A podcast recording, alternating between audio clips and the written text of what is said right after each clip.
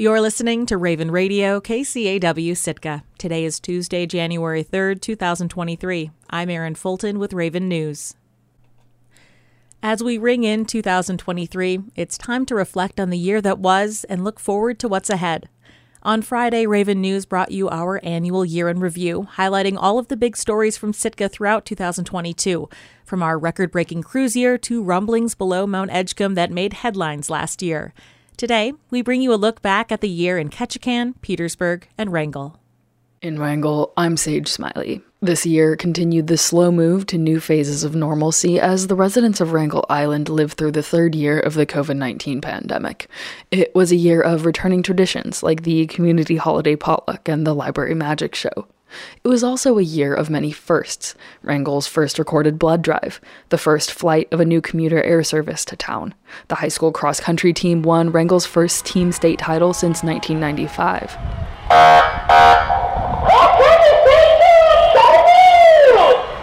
More than 2% of the island's population helped bring the first community musical in more than two decades to the Nolan Center stage.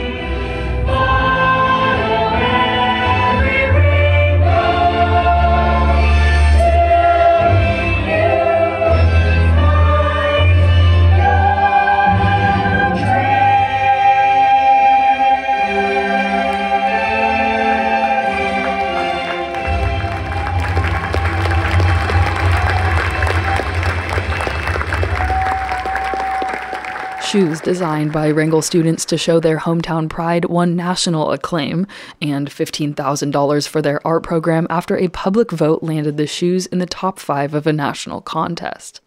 As the borough government moved to course correct years of making do with Wrangell's infrastructure, residents saw rate hikes to every utility in town, from water and sewer to cemetery fees. Wrangell's interim borough manager was hired on for the long haul, and together with newly elected Mayor Patty Gilbert, oversaw investment strategy changes and increased communication about borough project progress. Seeking to bolster the island's economic development, the borough government purchased Wrangell's former mill site, one of the few remaining undeveloped deepwater ports in southeast Alaska. Community brainstorms for what to do with the site range from developing a regional recycling facility to expanding Wrangell's Marine Service Center and boatyard. A crew of researchers and artists set out from Wrangell this year to try and find one of the deadliest shipwrecks in Alaska history, and think they found it. The new Wrangell Mariners Memorial received its first plaques after years in the making. The victims of the shipwreck, the Star of Bengal, are some of the many people remembered at the recently dedicated memorial.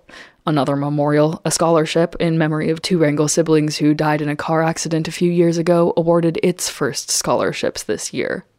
As 2022 comes to a close, its highs and lows, openings and closings, endings and beginnings also set the groundwork for the coming year. On the packed table for Wrangell in 2023, there's anticipated and much needed housing development, an expanded trail system, and even the potential arrival of the island's first electric school bus. Happy New Year, Wrangell. I'm Sage Smiley. In Petersburg, I'm Rachel Cassandra with our look back at 2022. Petersburg's year started with very heavy snowfall. School district buildings sustained major damages of $245,000. Municipal workers spent days and nights removing feet of snow from roadways. School was closed at the middle and high schools while dozens of volunteers helped shovel the roofs. The heavy load damaged the middle and high school roof, and some of the resulting leaks didn't get fixed until the summer. Heavy snow also damaged buildings at Whale Pass on Prince of Wales Island. Petersburg eased COVID restrictions in town. In January, the borough ended the mask mandate. Indoor social events also revved up to their former sizes. Petersburg theater group the Mitkof Mummers had their first full audience show since before the pandemic. It was a mashup of The Wizard of Oz and Alice in Wonderland called Dorothy in Wonderland. Petersburg also held its first Sitka Festival, dedicated to cultural awareness and uplifting Indigenous residents. Administrators at Petersburg schools noticed an uptick in e cigarette use this fall, also known as vaping.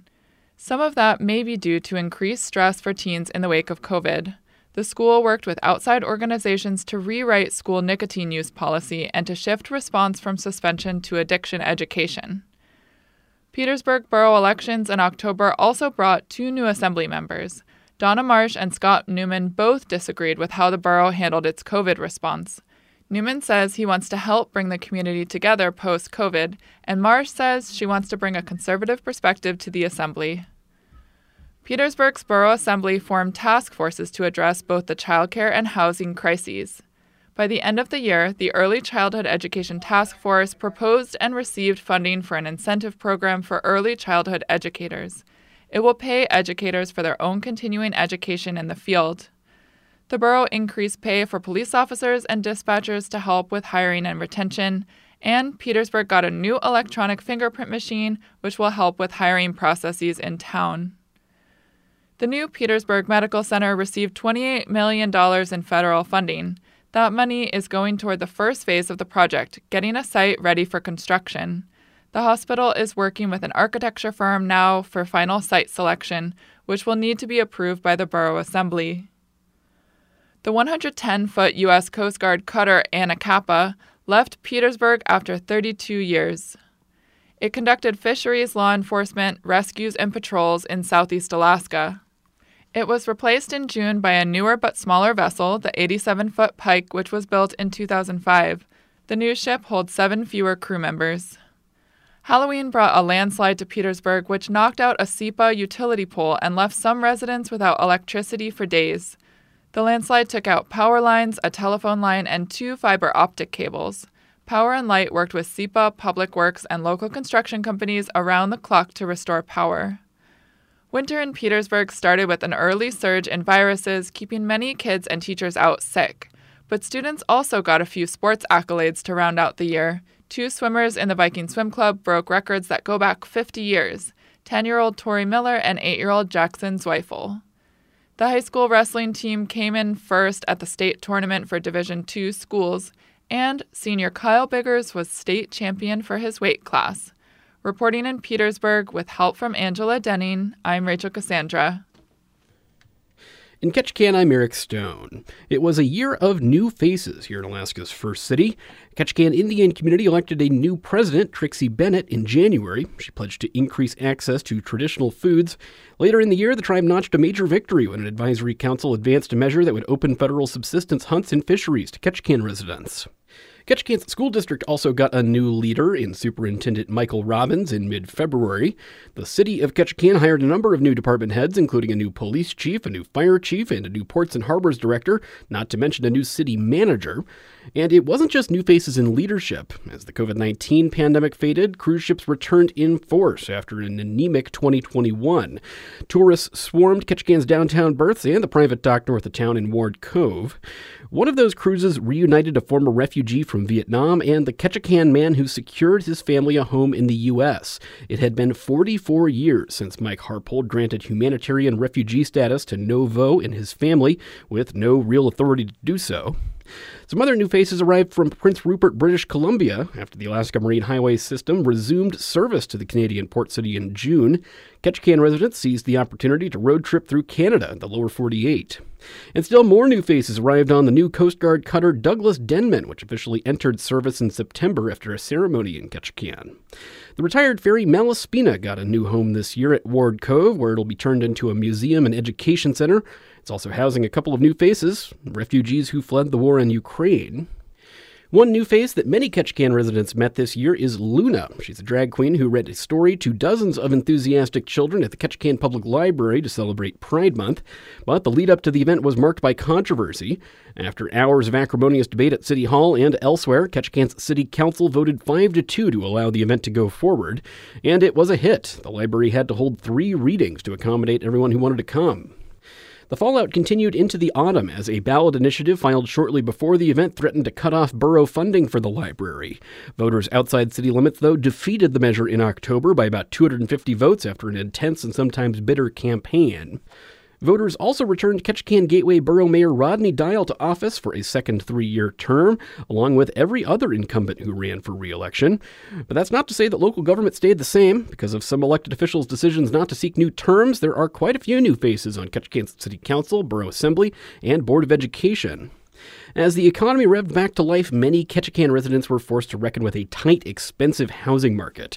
Businesses say it's impeding growth, and some residents have been forced to leave their longtime homes. There has been some progress in alleviating the crunch. A package of reforms aimed at making neighborhoods denser passed the Borough Assembly, and a slate of new home sites from the Alaska Mental Health Trust in the Clover Pass area is expected to hit the market late next year. But it's clear the housing crisis is far from over. So here's to a new year, and uh, maybe some new houses. Reporting in Ketchikan, I'm Eric Stone.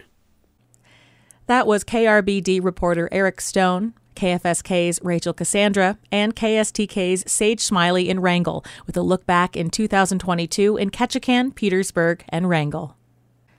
Taking a look at the community calendar.